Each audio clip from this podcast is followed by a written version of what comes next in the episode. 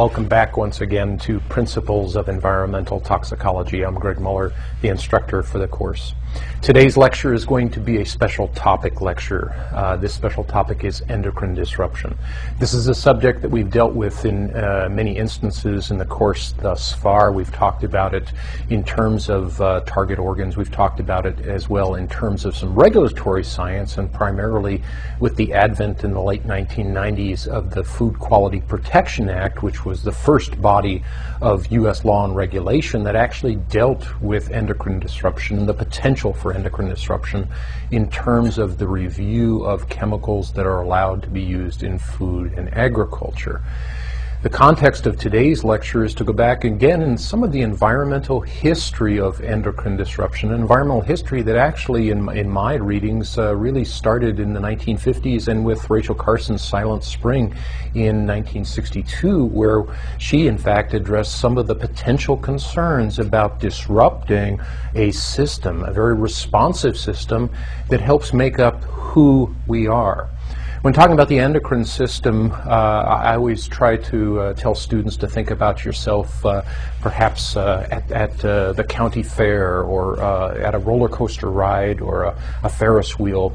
you're with somebody, a significant other, a girlfriend, boyfriend, somebody who you care about and yet the emotional, the warm feelings that you feel being close to someone special like that, uh, as well as the thrill of the rides, uh, what we're feeling in a certain sense are our hormones, uh, our flight or fight in terms of the uh, hormone rush, the adrenaline rush that we get with a thrill, the warm sort of feelings that we get being, again, with someone special. This is our endocrine system at work. It is a system that is supposed to be responsive to our needs. In a certain sense, this chain of biochemical reactions with receptors is a part of who we are. Not only a part of who we are on a day-to-day basis, but who we become. And what I mean by that is how we develop, especially in utero, given the potential for exposure in early stages of embryogenesis to some chemicals that may disrupt the endocrine pathways. This is the context, this is the background of the concern in environmental toxicology for chemicals, synthetic and natural. Uh, we all have heard the term phytoestrogens like soy products. These chemicals that may have a pathway to change receptor communication in human beings and as well in wildlife. This is the subject of our special topic lecture. Our learning objectives here today what we're going to try to do is have you understand some of the scientific basis of the uh, concept of endocrine disruption. We'll focus a little bit more perhaps on estrogenic effects because of the potential impacts to wildlife that are exposed, and especially in aquatic ecosystems. But we'll talk about this as being one of the major subsets of the endocrine system disruption. We'll explore the endocrine disruption hypothesis in terms of wildlife observations in contaminated environments what led scientists uh, to come up with a hypothesis that in fact some of these synthetic chemicals were in fact operating as hormonal influences in terms of receptor activation for some of the estrogenic responses that we have observed in nature. We'll review some of the classic case studies that have increased uh, recent awareness over the past decade or so uh, in the public and as well uh, uh, the uh, private, or I'm sorry, the political sector. Uh, when, for example, we have observations of uh, uh, fish sex change in the Potomac River just outside of Washington, D.C., in a certain sense, it serves up a tremendous close and personal relationship, the environment of the people that work in various agencies and also in federal government. Uh, there's a story about uh, some of the earlier days in the 19, uh, late 1980s of some USGS researchers that had to talk about endocrine disruption of uh, otters, and we'll review that as one of the case studies uh, today. We'll try to understand uh, some of the recent research and policy issues related to environmental endocrine disruption, and we'll do this and many of these learning objectives uh, by viewing a, a, video. This is a frontline uh, news program that identified, uh, and this comes to us from about the late 1990s, uh, some of the earlier players, uh, some of the major scientists, some of the uh, discussions that were associated with trying to establish support or denial of the endocrine disruption hypothesis. We'll then uh, finish up with some of the future pathways and exploring some of these pathways in the analysis of uh, endocrine disruption. We'll review uh, some of the major papers that have come out over the past five years or so that uh, perhaps paint a disturbing picture of the potential of chemicals in the ecosystem, typically chemicals uh, that come from our own personal waste stream, such as antibiotic soaps, that have the potential uh, to disrupt the life cycle of uh, aquatic uh, populations. Those are some of our learning objectives. As a background, we need to talk about what endocrine disruptors are, and these are simply chemicals that have the capacity to interfere with the endocrine system function. Recall, as we introduced in the course thus far, that the endocrine system consists of some of the glands and some of the hormones that they produce. And we focus on the pituitary gland, the thyroid gland, the adrenal glands uh, that occur in our kidneys. And we focus as well on the female ovaries and the male testes when we talk about endocrine disruptors. We have to recall that hormones are biochemicals, and as chemicals, uh, they can uh, themselves uh, be uh, uh, interfered with by other chemicals that perhaps have the same size, shape, electron distribution. Uh, we have referred to the lock and key uh, receptor-based response in this course.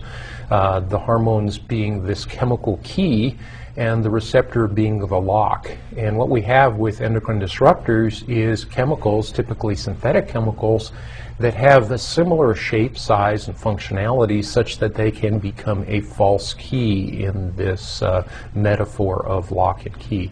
These chemicals, these hormones, are produced by the endocrine glands and they do travel throughout our body. Um, they do cause responses in other parts of our body. So when your muscles tense because uh, you're on a roller coaster ride, it's because of your hormones, your uh, adrenaline that is being pumped in on flight and fight. Uh, it's part of the thrill that we get out of the experience. Now, the hormones of primary concern in terms of endocrine disruption have to do with those hormones that not just thrill us, but that can change who we are in terms of our especially secondary sexual characteristics. Uh, these include estrogen and androgen and some of the thyroid hormones that dictate uh, body shape, body size. We're going to take uh, a quick trip here into the world of video. This is a, a, a video that was produced uh, in about 1996, I recall. It's called Fooling with Nature. It's from the PBS show Frontline.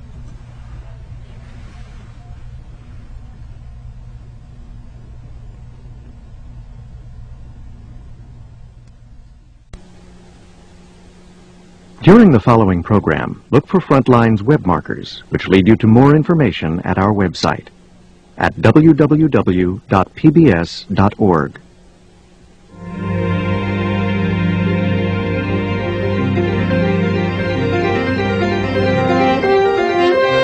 Funding for Frontline is provided by annual financial support from viewers like you.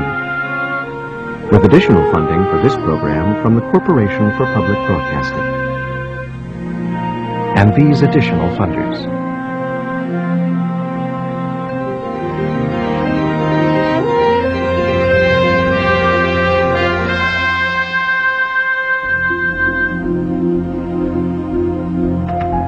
You either have to accept the fact that animals are in fact sentinels and indicators for our own species, or don't accept it.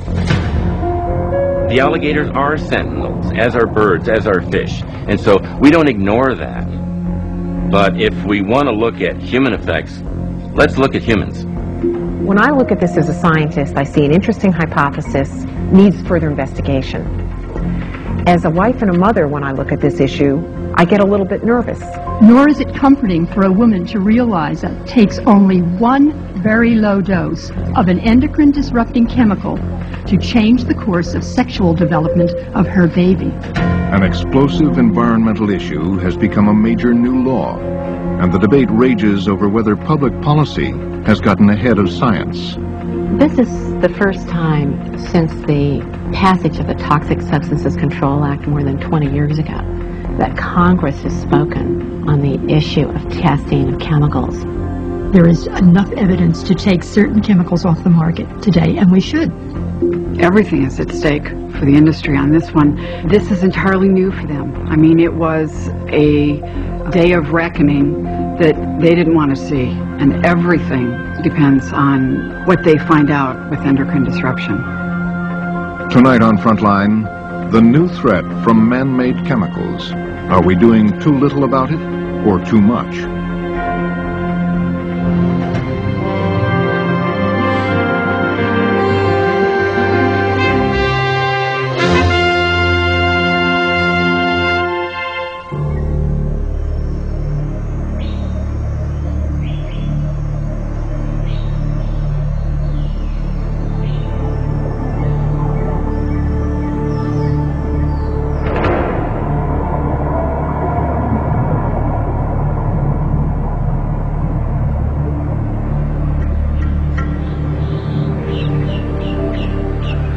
Talk about science as being a, a pursuit of the three best jobs on earth. It's kind of like the adventurer, the artist, the detective, and that you never have all the pieces of the puzzle. You are using your own creativity to form the picture, and that the adventure part is to find things that people haven't found before. Lou Guillette searches for alligators on the lakes of central Florida. See the Possum on the stump. Alligators are nocturnal. You go out with a very powerful flashlight, Q-beam, and you look for eye shine. Alligator eyes shine back to you red, and um, you approach them. And it's like working with any large animal. I don't care if you're talking horses, cows, or alligators. Uh, when you deal with a large animal, there's an element of danger. He's a big one. See the head? See the head? See the body? Seven feet. That was about nine feet. Nine feet. Ten years ago, Guillette was puzzling over why the alligator birth rate was in decline and why females were not laying good eggs. You can see how different they are. Yeah. And we tried to erase, if you will, or, or remove the typical things we thought might be involved. That is, changes in the moisture of the nest or the temperature of the nest or, or aspects of female biology or male biology. And we started to realize something else was going on. But I couldn't put it in context. I was finding these abnormalities. We had the observations of my colleagues in the field of, of problems with the eggs and population declines. And so we had all these pieces of information, but they appeared to be disparate pieces of information. They didn't fit together into a, into a puzzle that I could understand. 1,500 miles north of Guillette, scientist Theo Colborn was equally puzzled by the wildlife studies of scientists working on the Great Lakes. She thought a solution might lie in bringing their findings together. I was working on a book on the state of the environment of the Great Lakes. And I had pulled all this literature together, lots of papers, you know, fellows working in Canada, people working in the United States, one out on Lake Superior's, others over, way over on Lake Ontario. None of them knew what the other one was doing, you know. Colborn was a grandmother with a background in pharmacy when she returned to school and got her PhD at the age of 58. As a scientist for the World Wildlife Fund, she began to notice drastic changes in animal populations. I sat in a wonderful position where I pulled all this information together and I sat looking at it and I said, there's something wrong here. It began to fall out that there were serious problems of actually population declines, population crashes. The youngsters didn't hatch or if they did, they didn't look good, birth defects. Behavioral studies began to come out. The birds weren't behaving right. Females and females pairing, the male birds not being territorial, and male fish with both female and male reproductive organs. All of these things fall under the purview of the endocrine system. It was amazing. And then, of course, the most important thing was that cancer was not the problem. And, you know, we were thinking cancer was the big bugaboo. This is this was going to be the be-all and the end-all. This is where we'd find our answers for both wildlife and human populations. What was the problem was that these effects were being seen in the youngsters, or the offspring of the animals, not in the adult animals.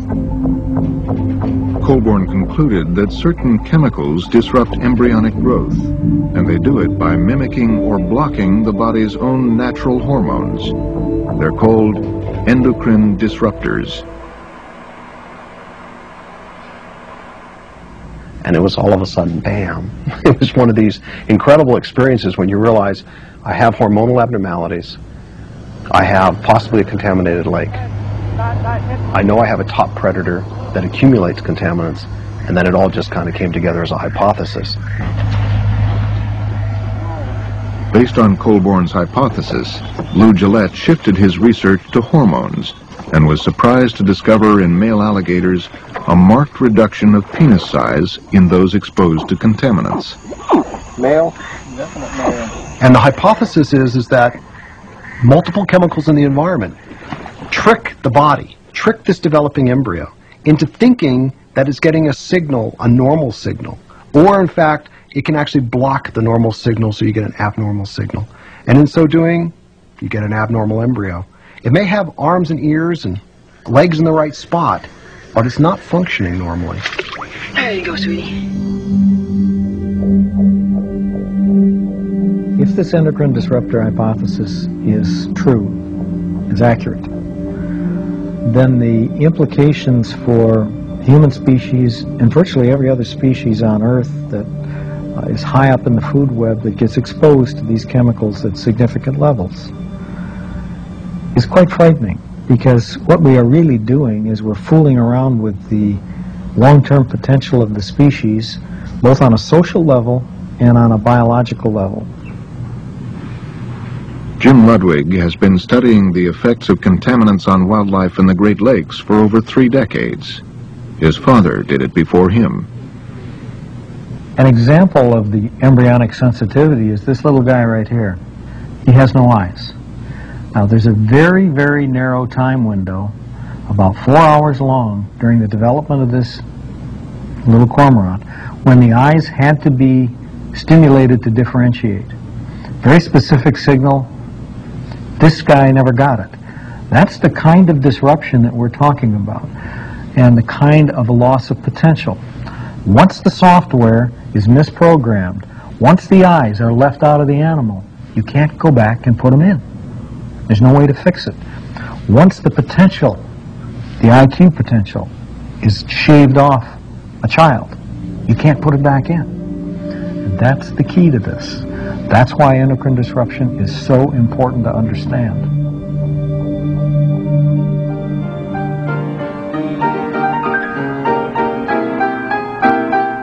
And you can take, for example, a metaphor that many have used, classic idea of the player piano. You have this sheet of music. It has a bunch of holes in it. It has a very specific pattern. And even though the pattern may vary slightly depending upon the individual, the same music comes out the other end. But now what happens is, let's say, you have environmental contaminants or you have natural compounds that come in and they put extra holes in the sheet or they actually tape up or glue up some of those holes. Sometimes you have the same basic melody, but all the accompanying parts have been changed. The question is, is have we stretched that, that music or stretched that sheet to the point where the music is no longer even recognizable?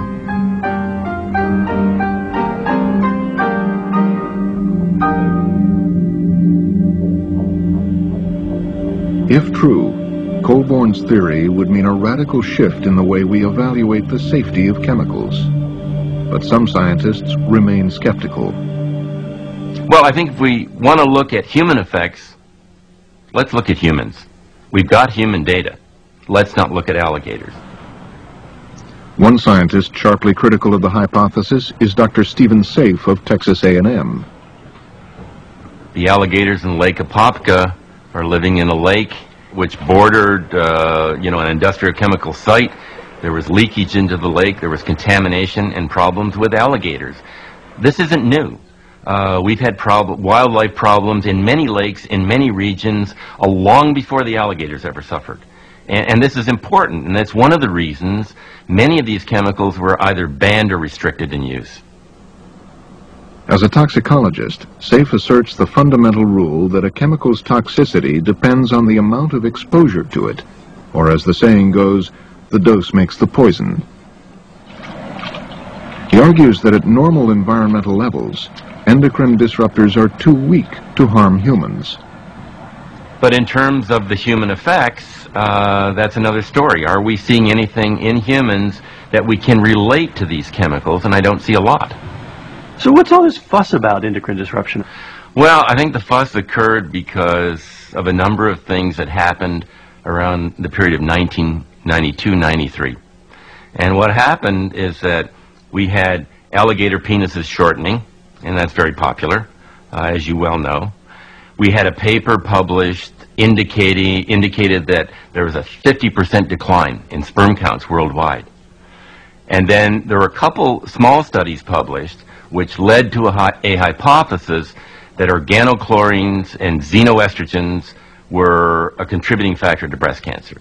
So all those things came together in 1992, 93, and it was hypothesized, not proven, hypothesized that maybe there's a problem. I think endocrine disruption gets attention because it scares people. I think that's the basis for it. When you talk about teeny weenies and alligators, or you talk about increased breast cancer in people, that concerns people. Linda Birnbaum heads the Human Health Research Program at the EPA's lab in North Carolina. Hey, Barney, got something to show me? Yeah. 40 of the scientists in her lab are studying endocrine disruption. Versus your control And that's exactly opposite of what we might have predicted. Could be, I don't know. It's, it's not what I thought would happen. No, I thought it'd be the other way around. Obviously. I've been interested in chemicals that affect hormone systems for more years than I care to recount. But my expertise has to do with the dioxins and the PCBs, which are very, very potent at altering hormonal systems. I usually say I don't know a hormone system that dioxin doesn't like to disrupt. There is some general scientific consensus that effects on hormones and hormone systems may play a role in some bad things that have happened in the wild to certain fish populations, to certain bird populations, to certain wild mammal populations, maybe to amphibians or reptiles. We really don't know. But when it comes to people, are there endocrine effects going on from environmental levels of chemicals in people? I really don't think we know the answer. How many of you have children? Okay. How many of you have a uterus? How many of you have a uterus that works? Okay. I'm glad I could add some humor to all of this. Um, I don't have a uterus. I'm missing the top third of my vagina. I don't have my fallopian tubes. I don't have my cervix. Um, Scientists have known since the 1970s that substantial doses of some synthetic chemicals can interfere with the endocrine system, sometimes with devastating human effects. One clear-cut case is the drug diethylstilbestrol, or DES. Pepperoni? We don't have any pepperoni. Susan Helmrich is one of its victims. DES really has defined my life in some ways. I developed clear cell adenocarcinoma of the vagina. Uh, at the age of 21, I was almost 22, right after I graduated from college. And I had had gynecological problems my whole teenage life and never really knowing what was wrong, but something was wrong. Something wasn't right. Like millions of other American women from the 40s to the 60s, Susan Helmrich's mother took DES during her pregnancy. DES moms believed the drug would prevent miscarriages. Instead, decades later, it is wreaking havoc with many of their children. So at the age of 21 and a half, I had a radical hysterectomy, vaginectomy, lymph nodes were removed, um, and my vagina was reconstructed with my colon. Helmrich has since adopted two children. I think I worry more for my kids because I think that what we are exposed to as, as young children is going to have the, the greatest and the long, longest impact on our lives. DES was a massive dose of an endocrine disruptor, but it led scientists to wonder if hormonal messages could unintentionally be scrambled by synthetic chemicals used in everyday life. We don't have to prove the general case that endocrine disruption is a health threat. Uh, diethylstilbestrol did that for us. Absolutely, clearly, cleanly, no questions asked. That was a really nasty experience. I think one thing that's really good that's happened is that as this endocrine disruptor hypothesis has been put forward, it stopped us from spending all our money looking at cancer in adults. And it focused our attention on developing embryos in young. Because that's where these chemicals are really dangerous. As a scientist, I would love to be able to wait for proof of everything before I. But in this particular situation, because we're dealing with irreversible changes to our population, I think we have to be proactive in order to get a cleaner environment where we don't run the risks of these endocrine disruptors. The alternative is to wait till the damage has happened, as occurred with PCBs and DDT, and then deal with the terrible consequences of that. Jim Ludwig and his colleagues believe we now face the classic public health dilemma. How do you make effective policy to protect human health in the absence of complete scientific proof? History provides one example. In the Great London cholera outbreak of 1854, physician John Snow, working alone, mapped the spread of the disease in one neighborhood and traced it back to a single water pump. Although germ theory would not be understood for more than a decade, Snow acted on a hunch and removed the handle from the pump. Snow didn't know the mechanism, didn't know the cause, saw the results, but was able to do by association to be able to say, wait a minute, in this environment there is something, and I don't know what it is yet, but there's something about this environment that's causing disease in these people. If I remove that source, however way I can, then these people will get better. And sure enough, when they removed the pump handle, the disease went away. Do we wait the 10 or 20 years to come up with germ theory, or do we go and remove the pump handle? I think we remove the pump handle. Chlorine helps build all kinds of things, like laundry boots, soccer balls, broom boxes. But how do you remove the pump handle from the modern world? Do you ban chemicals? And which ones? There are at least 70 chemicals suspected of being endocrine disruptors, used in everything from pesticides to plastics. Banning chlorine alone would affect 45% of American industries. And no chlorine means that many of the cosmetics and perfumes we're used to would vanish. Probably 40% of the drugs that are manufactured in this country for things like antihistamines and you name it, all sorts of different things, a huge number of those depend on chlorinated precursors in order to be manufactured. If you did the simple thing, which would be to ban chlorine use in the United States, you would be banning 40% of the drugs in this country. And that is a stupid thing to do. Since the beginning of time, man has faced feast or famine in the continual struggle. Most of us don't understand what it means not to have to be engaged in the production of food and fiber uh, on the farm level. And pesticides are a very important part of the technology that American farmers use to produce this bounty. Uh, there are risks associated with the use of any technology. I think we all know and recognize that. We need to manage those risks, but the benefits are phenomenal. We're dealing with chemicals that have real benefits, chemicals that are important to how we live our life. And to say that we should just eliminate those chemicals may not be the most reasonable approach. In terms of organochlorine compounds, the EPA and our regulatory agencies have already acted. I don't know that there's that much more we can do except to be even more vigilant. And no one's saying we're going to use these chemicals and throw them into the environment. They're either banned or restricted. So, you know, what what what do we have to act on right now? Uh, I don't know. Name me a chemical. Hmm? Name me a chemical. Name a chemical and EPA will act. That's interesting. Look at the chemicals that EPA has pulled off the market. The only thing they pulled off was DDT, PCBs, and a few pesticides. Nothing else has come off the market. I could give you a list that would blow you away of chemicals that we know are not safe, but they're still being released into the environment. Steve's statement is not correct. The mothers whose babies have been and are being exposed to these chemicals in the womb had no choice. We now know enough to inspire grave concern about the fate of future generations. Because so Colborn's findings galvanized the environmental community. Yet when she and the proponents of the hypothesis pushed for legislation, they faced a skeptical anti-regulation Congress. But they were about to gain an unexpected ally. Alphonse D'Amato is the Republican senator from New York, whose approval ratings by environmental groups have sometimes sunk to zero.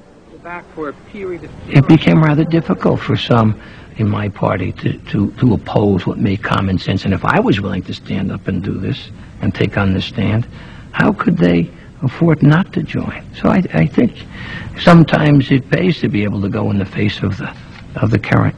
We Want to know the cause? D'Amato's constituents had organized to find out why Long Island had one of the highest breast cancer rates in the country. So we decided we would take this challenge on ourselves. And uh, we became angry. And we said, okay, kids, this is it. Let's not talk about our tumors and the size of them and sit around in support groups. Let's learn how to lobby and let's get started. Never did I think that my entire life would be surrounded by cancer. Geri Barish had read of a study linking an endocrine disruptor with breast cancer. As a founding member of One in Nine, a women's breast cancer group, she set out to raise money for further testing. I remember saying to Dr. Broda at the time, I said, well, how do we get this money? I mean, you know, we're going to have to go to Congress. And that was my first awakening into the political arena. Dr. Broda said, Stop. Understand what I'm telling you. You don't mix politics and science. Doesn't work. Keep the politicians out of our test tubes. And at that point, I looked at my partner that I was with and I said, guess what, Fran? They're going to learn. It's going to mix. And the next day, we went to Senator D'Amato. You know, who, who are you? And we said, breast cancer activists. And they said, uh-huh. They literally stormed the office. They, uh, some of them I've known for years. I've never seen them in that setting. They were determined. They held me hostage. We came in and we said, listen, are we at war? He said, no. Does it look like we're going to go to war? He said, no. He said, look at all that money that's sitting in the Department of Defense, doing nothing. You want uh, up to 200 million? Yes. I said, we're going to lose. That's okay. We'll take names. We'll see who voted with us and who voted against us. And they did. Barish's efforts paid off when Congress appropriated Department of Defense money for breast cancer research. And three years later, when President Clinton signed the Food Quality Protection Act and amendments to the Safe Drinking Water Act.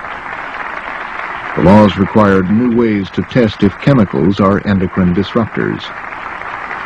Uh, I was amazed, believe me. I don't, I don't think any of us working in the field even knew this was going to happen. But it's got the process moving, and that's important. Con Congress did something right. it got the process started. We have to take advantage of that. You know, basically, that's how you move forward. You take advantage of opportunities when they arise. This may never happen again. He just called out and cried out for enactment uh, that even those who really opposed it, the major chemical companies and others, said, we better let this one go. One, one, I just have a question for clarification, just to understand. Lynn Goldman oversees toxic substances for the EPA. This is the first time since the passage of the Toxic Substances Control Act more than 20 years ago that Congress has spoken on the issue of testing of chemicals. Chemicals that might be in our food, that might be in, in sources of drinking water, and that we would use specific tests so that we can make sure there aren't impacts on the endocrine system. It's a very fundamental change from the kind of legislation we've had in the past. It's my answer to that is your understanding is correct, and I The battle over the future of billions of dollars worth of products would now be fought here in an EPA committee called EDSTAC, the Endocrine Disruptor Screening and Testing Advisory Committee. How do we put them all together? There is no magic formula. But we want to get EDSTAC has been mandated by Congress to come up with a screening program for endocrine disruptors by the summer of 1998. Yeah, a couple points. Congress was absolutely appropriate saying that we need to determine whether endocrine disruption is a problem. However, Congress was not very helpful to the scientists when Congress told us how to do it. Good evening. Um, my name is Ed Sabo, and uh, I'm the New York State Coordinator for the Chlorine Chemistry Council. My name is Diana Hinchcliffe. I'm the Executive Director of the Alliance of Chemical Industries of New York I'm State. Laura We Watley, and I'm here representing American Cyanamid Company. It was beyond shock when the Food Quality Protection Act passed the House unanimously, passed the Senate unanimously. What happened to their friends? Their friends voted against them. Dawn Forsyth was the head of government affairs for Sandoz Agro and headed the pesticide industry's first committee on endocrine disruption. The industry was reeling. I, I've never seen anything like it. What happened to all of that political money, the campaign contributions, the soft money, years of contributing to Republicans and a couple of Democrats from agricultural uh, states. The first statement that I ever saw the industry make was, we are deeply concerned about uh, women with breast cancer. We feel compassion for them. We will do any research, any study that's necessary to find out what's happening. And I believed it. And here I was, I'd been in the industry for three years. I truly believed that. In a 1993 press release, National Agricultural Chemicals Association President Jay Vroom called for new studies on the causes of breast cancer. But seven months later, he urged defeat of Senator D'Amato's breast cancer amendment, which would mandate additional studies for estrogenic pesticides. This is a confidential memo that's sent to the, the chemical companies themselves. This, where we are ready to conduct additional tests, is the news release. It's the, the difference between what they say publicly and what they say privately. Well, I, I think you've taken uh, the internal memoranda out of context. Uh, what we were opposed to in both the Safe Drinking Water Act and the Food Quality Protection Act was taking one specific health endpoint and putting that into law. The specific reference to breast cancer with regard to endocrine disruption seemed to us to be inappropriate. I don't think there's any real disconnect between you know, those two statements. The problem with industry is that it's either their science or it's no science. I'm not sure that that's an accurate representation of our industry's commitment to safety and stewardship of our products, uh, and I would disagree with that observation. You know Dawn Forsyth? I do. What do you think of her? I think she is an intelligent and committed individual who sees some issues differently than I do. Did she do good work for the pesticide industry when she was there? She did. They're used to this constant battle with environmentalists. The thing that happened with endocrine disruption, however, is that you brought women's groups into the picture. When you have the Women's Health Coalition on one side and the environmentalists on the other, you have a very strong coalition. I mean, you're talking 52% of the population. Do you want to tick them off? Do you want it signed to you? And what is your first name? In 1996, Colborn published her findings in a book called Our Stolen Future. It sent shockwaves through both science and industry, not unlike the publication more than 30 years earlier of Rachel Carson's groundbreaking work, Silent Spring, on the dangers of pesticides. Although Carson was proven largely right, critics at the time branded her emotional and alarmist, and Colborn braced herself for a similar attack. I think it's been very sophisticated this time. I don't think anyone wants to stick their neck out like they did with Rachel Carson. The reaction to Theo Colborn's book was amazing. When Theo's book first came out, um, industry immediately got together, formed a cohesive strategy on how to deal with that, doing a massive search of all the research that was done, try and find those research papers or those issue papers that would refute what Theo had found. They were hiring New York firms to track Theo, to uh, be in the audience when she was speaking to environmental groups, to report back to industry um, what was being said, who was doing what, preparing for the onslaught. I mean, they took Theo's book seriously, more seriously than I've ever seen um, any issue since Rachel Carson. I essentially don't trust the system because every time you look into it, you find that there's abuse. Because we're dealing with chemicals that are worth billions of dollars, and that kind of money inherently corrupts. Professor Fred Vom Saal of the University of Missouri is a leading researcher in the field of developmental biology. He has pioneered work on the effects that both natural and synthetic hormones have at extremely low doses. We've been working with a chemical, bisphenol A. It's what polycarbonate plastics are made out of, CDs. It's the chemical they put on your teeth as a sealant. And it is a very potent estrogen. It mimics the hormone that women produce in their ovaries. That is a major coordinator of the development of fetuses, whether you're a human or a mouse. Vom Saal found that when he exposed a developing mouse to minuscule amounts of this plastic, it caused permanent changes in its reproductive organs.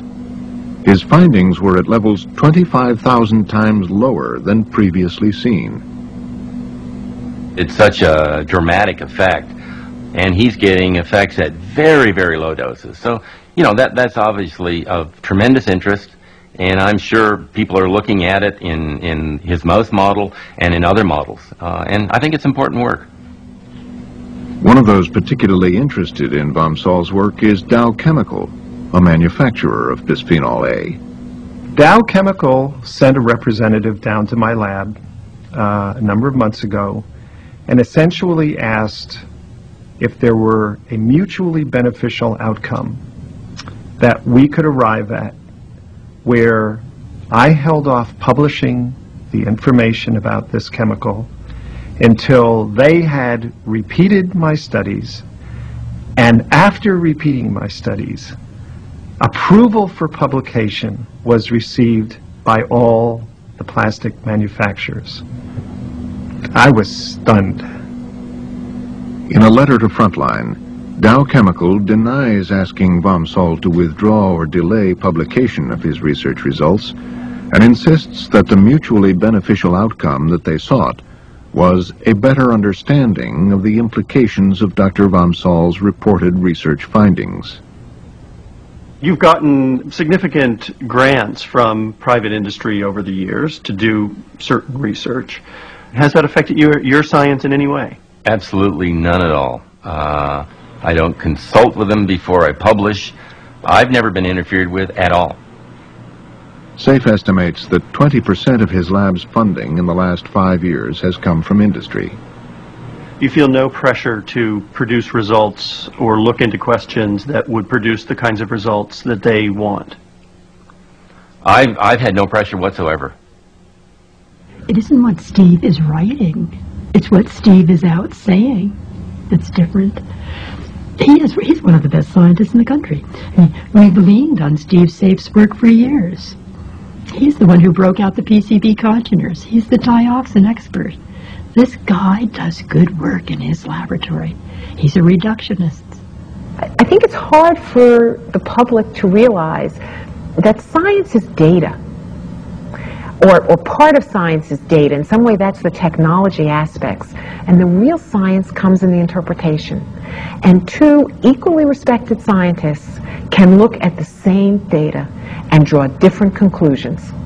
And neither one of them is necessarily wrong. But with endocrine disruption, much of the debate has moved beyond the lab to be played out in the mainstream media. Some have called it science by press release. Attractive. Just a minute, folks.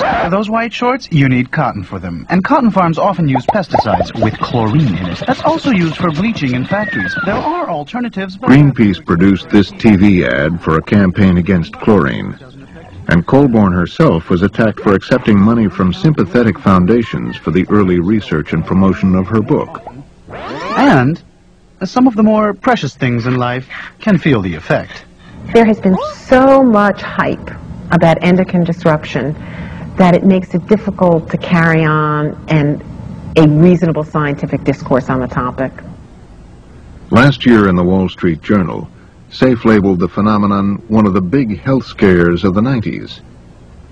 A few months later, in the New England Journal of Medicine, he attacked the entire field as paparazzi science.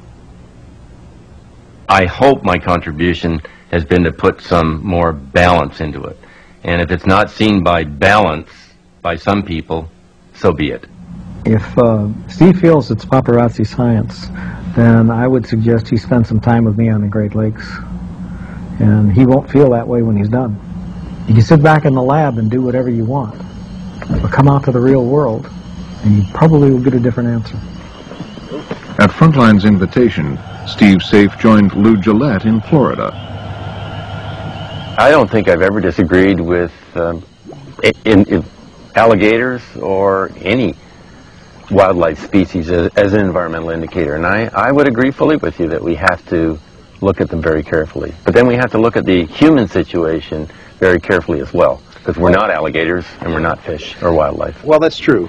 But at the same time, I think that um, it's the height of naivety um, to say that uh, just because there's a wildlife problem, and we can't necessarily identify a bunch of human problems at the moment, that um, human problems may not exist. Uh, yeah, I, I, agree. I mean, I'm sure there are human problems, but a lot of our wildlife problems have actually decreased. We have problems in some places, but we have improvements in a lot of other places. And, and it, I think it has to be a balanced approach.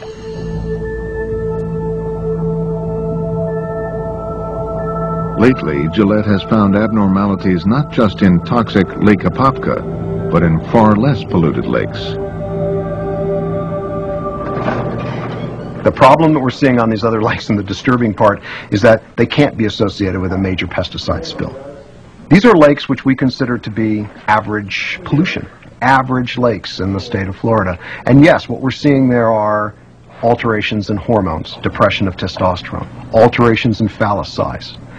Safe may not be what we thought it was. That is, the levels that are acceptable for exposure, especially to developing embryos and to children, are not the same as, for example, exposure to an adult. The alligators are sentinels, as are birds, as are fish. And so we don't ignore that. But if we want to look at human effects, let's look at humans. A troubling sign of endocrine disruptors' human effects, singled out in Colborn's book, was the reported drop in sperm counts over the last 50 years. One study showed a dramatic 50% decline prompting concern that we had inalterably threatened the very survival of our species. Every man sitting in this room today is half the man his grandfather was. And the question is, is are our children going to be half the men we are? I really was convinced that there was a decline in sperm counts. I mean, who wouldn't think there's a decline in sperm counts? Uh, I'm a fertility doctor, and what I see are people who are infertile all the time, and my practice is getting bigger and bigger. And uh, I actually thought that, geez, the male reproductive tract, the reproductive function, was probably in decline, and that's what that's what the impetus was to uh, to initiate our studies. And what did the study show? Well, we were surprised that when we looked at sperm counts for men who really banked sperm before vasectomy, it was a good group of men to study. We looked at them from 1970 to 1994 over a 25-year period. I was surprised, but there were no decline in sperm counts. There were a lot of variations from year to year, but overall there was no decline in sperm counts. I think it's absolutely unclear whether or not sperm counts are declining over time in different populations. I think there are many studies that have been conducted, and some say, yes, sperm counts are going down, and others say, no, they're not going down. Scientific discovery is rarely a straight line. It's usually a winding road, and it's very hard when you embark at the beginning or even jump in at the middle to know where it's going to lead you in the end. And hello, big guy. How you doing? He- He's still happy to see me. Yes. and stuff. How you guys doing? We're doing fine. You a little nervous? Yeah, it's okay. It's okay for you guys to be nervous. That's your job. Okay, my job is not to be nervous. We're going to take great care of them. Last fall, the Centers for Disease Control reported a doubling in hypospadias, a condition in male babies in which the urethra does not come out at the tip of the penis. He's going to require, remember, the use of a little... This event that causes this problem can only happen between day 56 and 84 during gestation is when that problem is laid down. Something interfered with the hormonal message at that time to tell that penis to develop properly with the urethra. Is hypospadias a sign of endocrine disruption? This boy's case was mild, but in its most severe form, differences between males and females become blurred. The nurses are already There's fairly good agreement that in quite a number of countries, testicular cancer has increased. There is growing evidence that there is an increase in hypospadias. I think the jury is not in yet on whether or not there is a decrease in sperm count. However, this is a this is a hypothesis that all ties together and does make me wonder whether or not something might not be happening.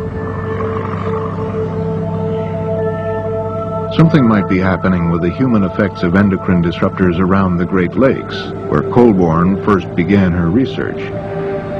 Subject to intense cleanup and study for the last two decades, the lakes and their tributaries offer a prime testing ground for the paths of chemicals through the food chain.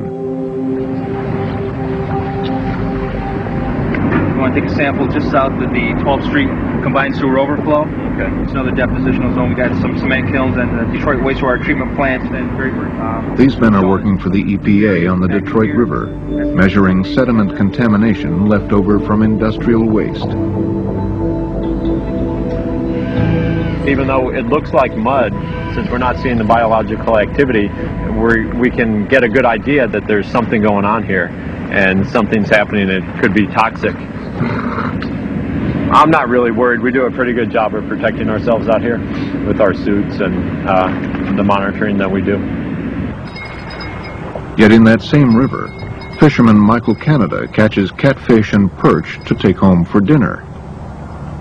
Well, I've been fishing for a long time with my father, ever since I was young, and it never left. So I just started back the beginning of this year when it was warmer. So I'm bringing my sons, they get them into the sport of it. They kind of likes it.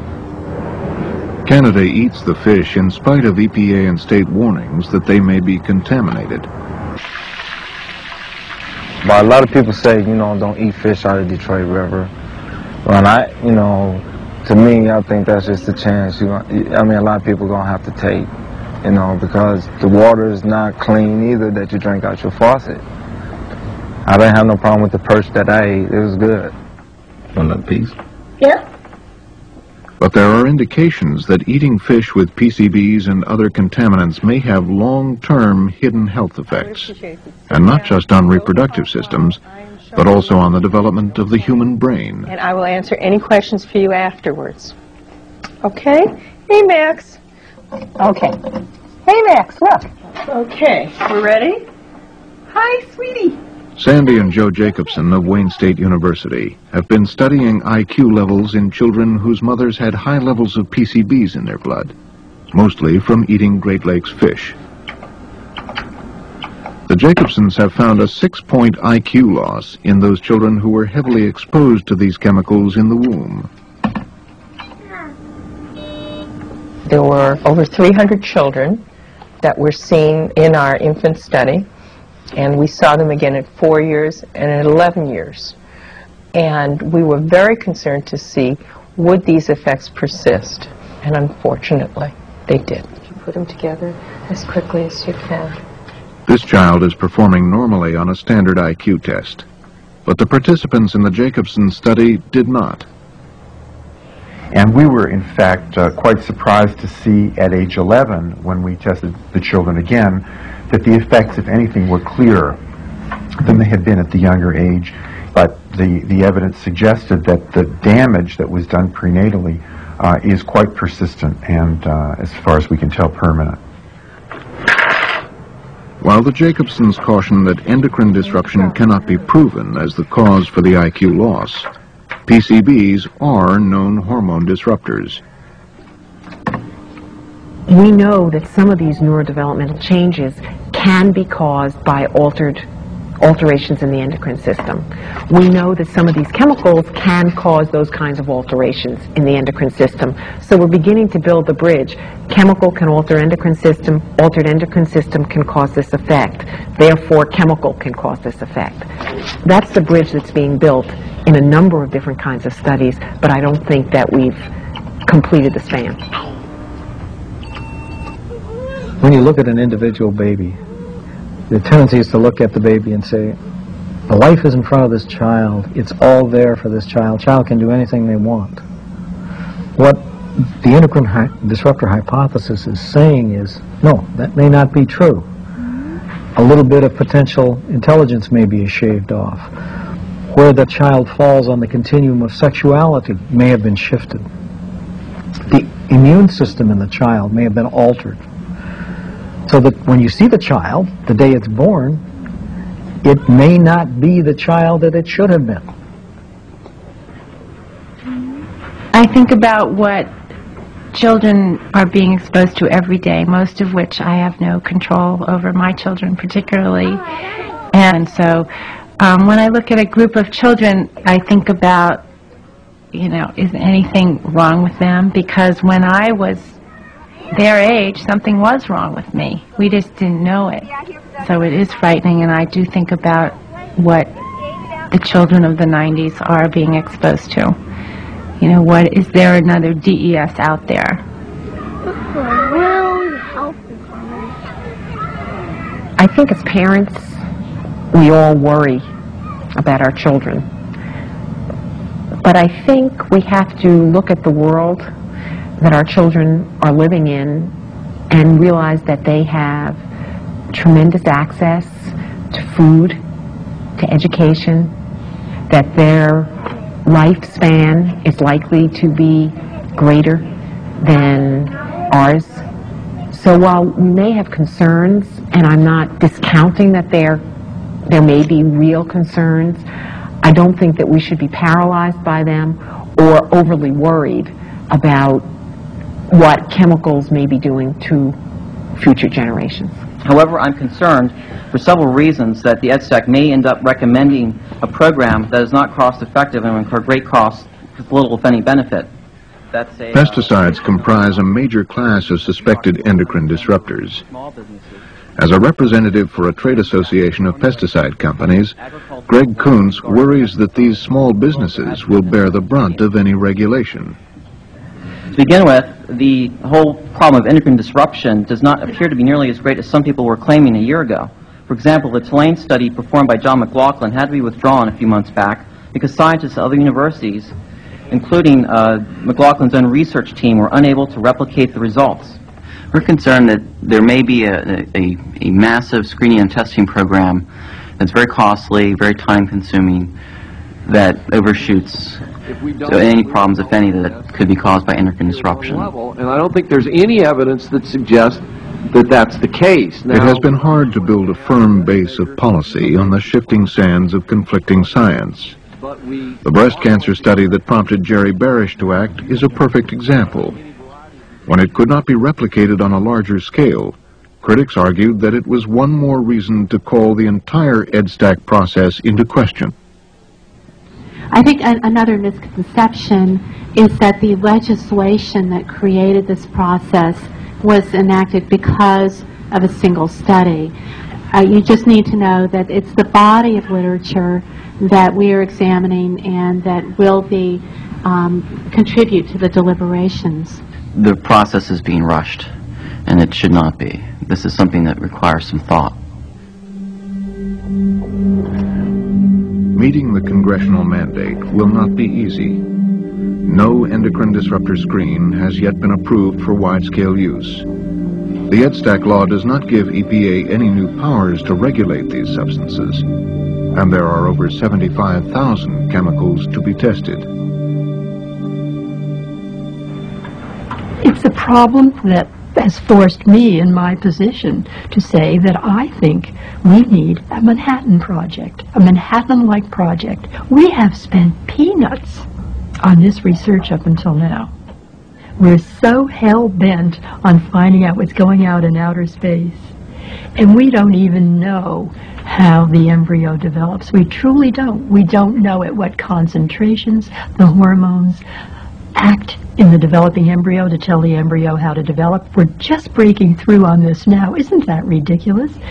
I think it's time we get a little more introspective now and start looking internally at how our internal systems work, the environment of our body, the environment in the womb.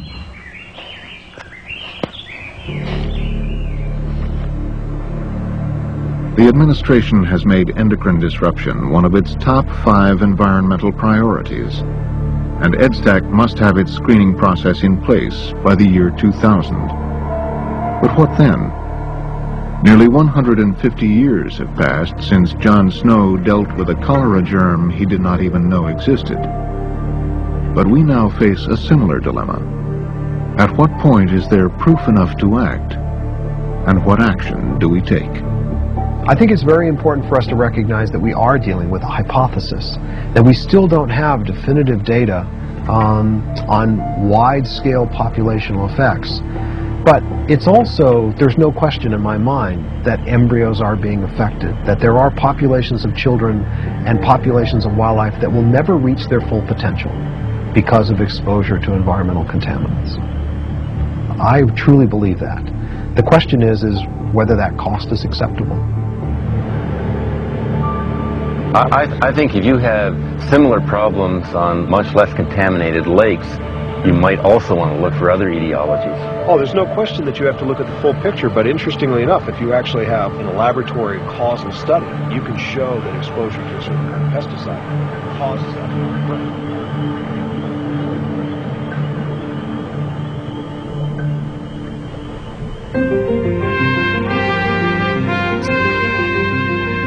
Go ahead and update you a little bit uh, in terms of what's happened uh, again since uh, the late 90s, early 2000s. The EDSTAC process did complete, uh, and within the purview of the Food Quality Protection Act, there are about uh, half a dozen or so uh, approved screening methodologies.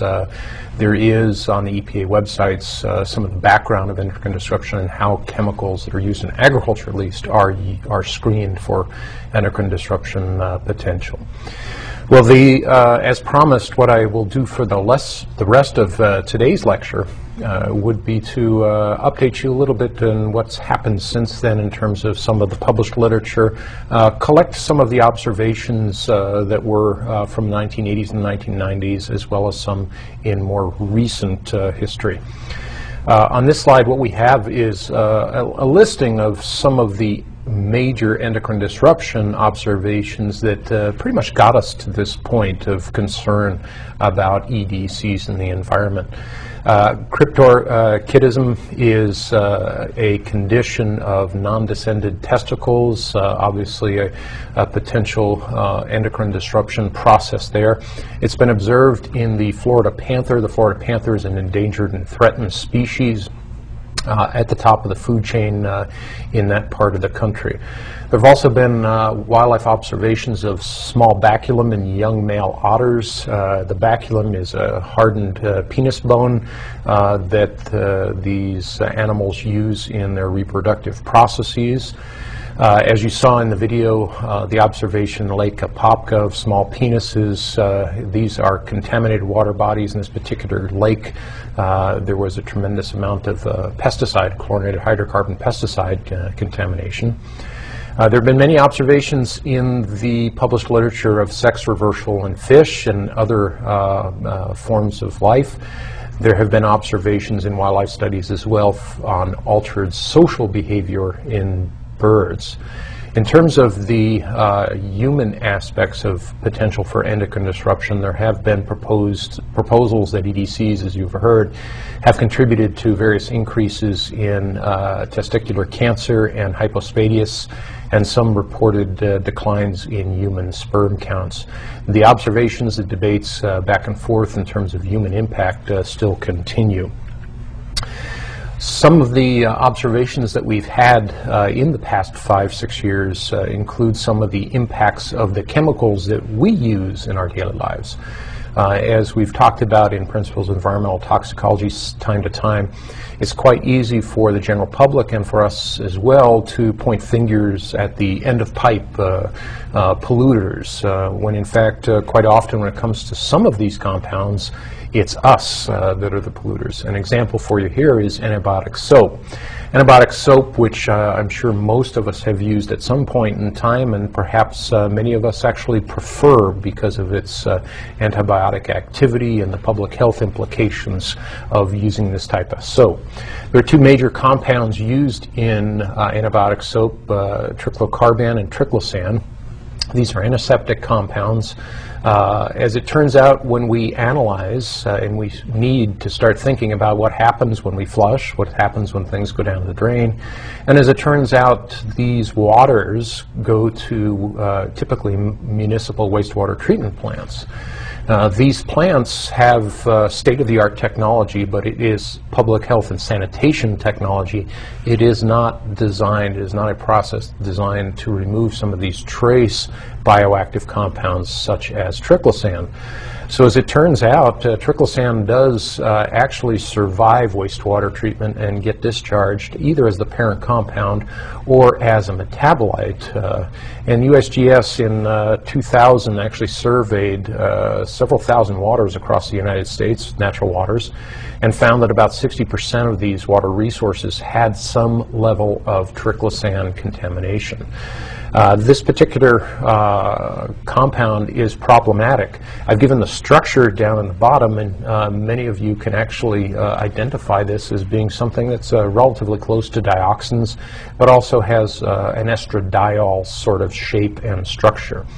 In fact, this particular compound and some of its metabolites have now well-studied and well-known estrogenic potential.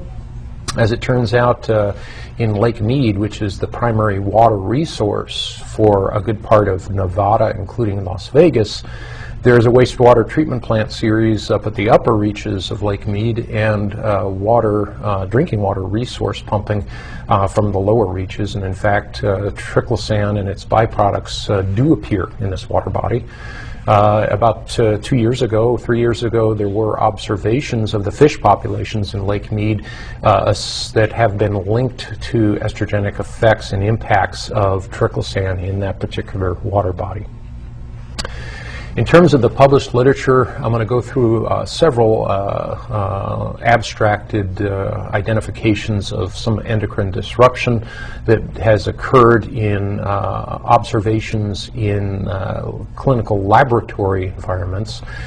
This is an incident of an observation. This was published in environmental health perspectives.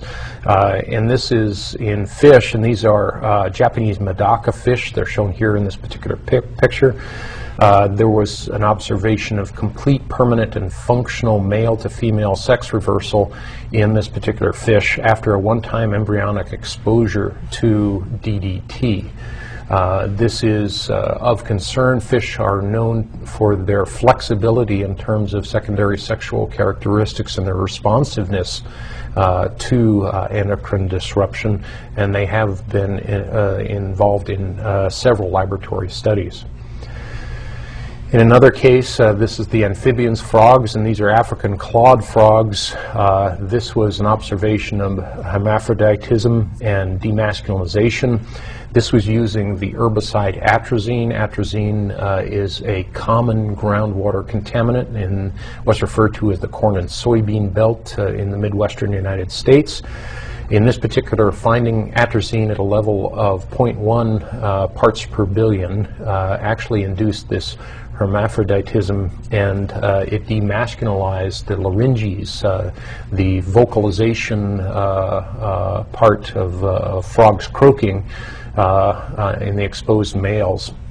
Uh, they suffered a tenfold decrease in testosterone levels when exposed uh, to 25 part per billion atrazine in their water. Another observation, there was complete uh, male to female uh, sex reversal observed in a high uh, number of incidences. This is an interesting piece of work because it's done by a colleague, uh, Jim Nagler, here at the University of Idaho.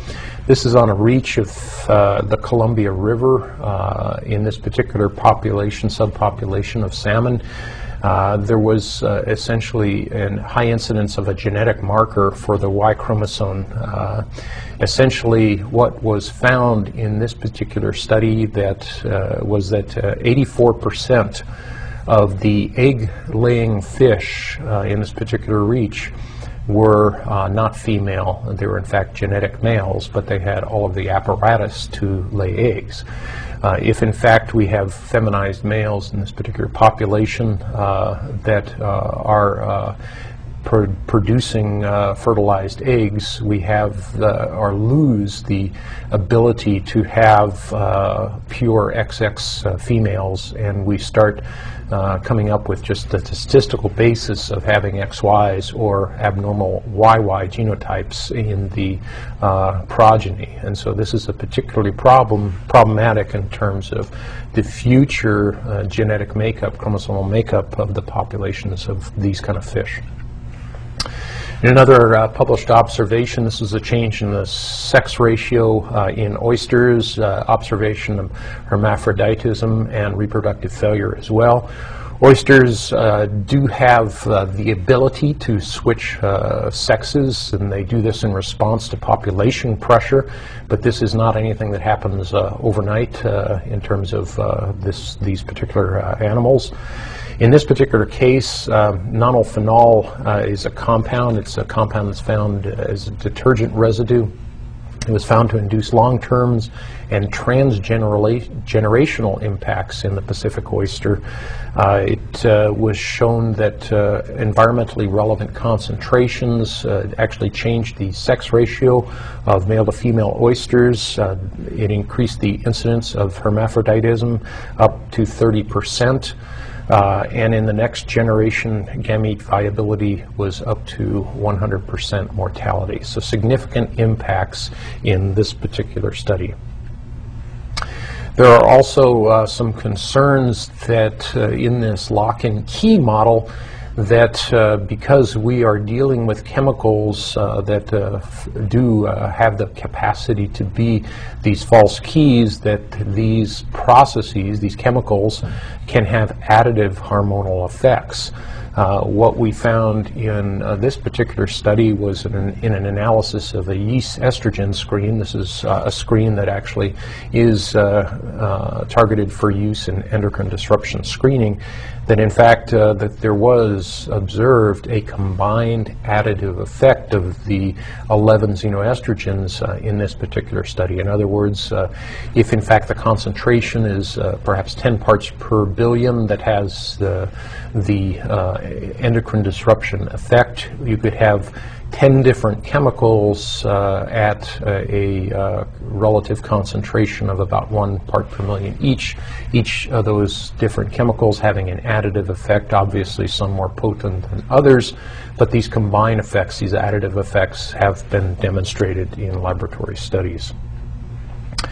There are also some confounding effects, uh, estrogens uh, and estrogenic uh, disruption uh, can be by false keys, but also blocking keys, keys that don't essentially activate uh, the hormone receptor, but in essence block it. Uh, and so we found uh, classes of compounds, including the polycyclic musks. The polycyclic musks uh, are used in very fragrance and perfume applications. When we look in natural waters, because of uh, what we use in deodorants, body sprays, perfumed products, these chemicals, these uh, polycyclic uh, musks, AHTN, HHCB, actually appear in natural waters. Uh, these are confounding in that they can have an anti-estrogenic impact, the opposite of the uh, disruptive activity that we talked about in estrogenic substances. It's of greater interest, and it was introduced in the video to examine uh, the uh, trends in human hypospadias. Human hypospadias was identified, and you saw some pictures, uh, and this is an incomplete uh, masculinization of the reproductive uh, tract in, in males. The left-hand graph uh, in this particular slide, where you see the left the red line. Uh, down on the x-axis, it's the year of birth from 1970 to the late 1990s, and this is the rate per 10,000 births of uh, hypospadias. Now, births include male and female. Obviously, hypospadias or incomplete masculinization only happen in, in uh, males but the statistics show that the overall rate has doubled in the U.S. population over the past 30 years. Uh, this work done by the Centers for Disease Control is particularly disturbing uh, for those of you that uh, are around children or perhaps in the medical profession uh, or, like me, uh, have a young relative that actually was born with this condition. This is a particularly disturbing uh, situation, uh, and uh, this is something that gives us uh, cause uh, and concern.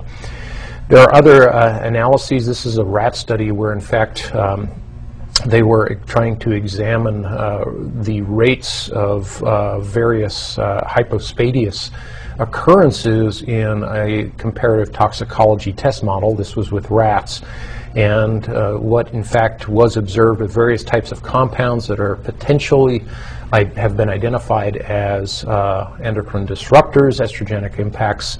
You can see that the percent of the offspring with hypospadias in the rat model uh, can be increased up to 100% with dosing of various chemicals of estrogenic concern. Uh, these sorts of uh, clinical findings, these sorts of uh, epidemiological findings, uh, and these laboratory studies give us great pause in terms of the future. It gives us pause within the context of the precautionary principle that we have talked about at several instances here in Principles of Environmental Toxicology.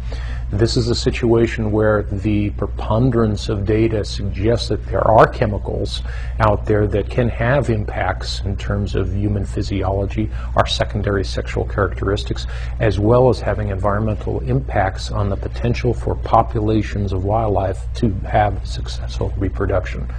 This should give you great pause and concern as well in terms of the future that you will inherit.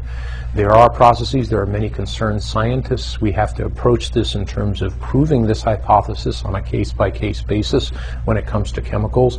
But obviously we have learned in terms of controlled laboratory studies as well as field observations that the potential for endocrine disruption and estrogenic effects does in fact exist, and we should be highly cautious about the outcome and the introduction of new chemicals into our environment.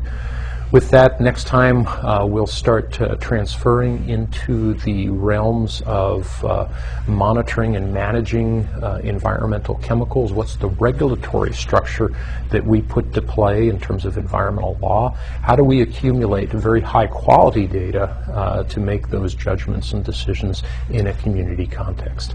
Until that time, we'll see you. Thanks so much.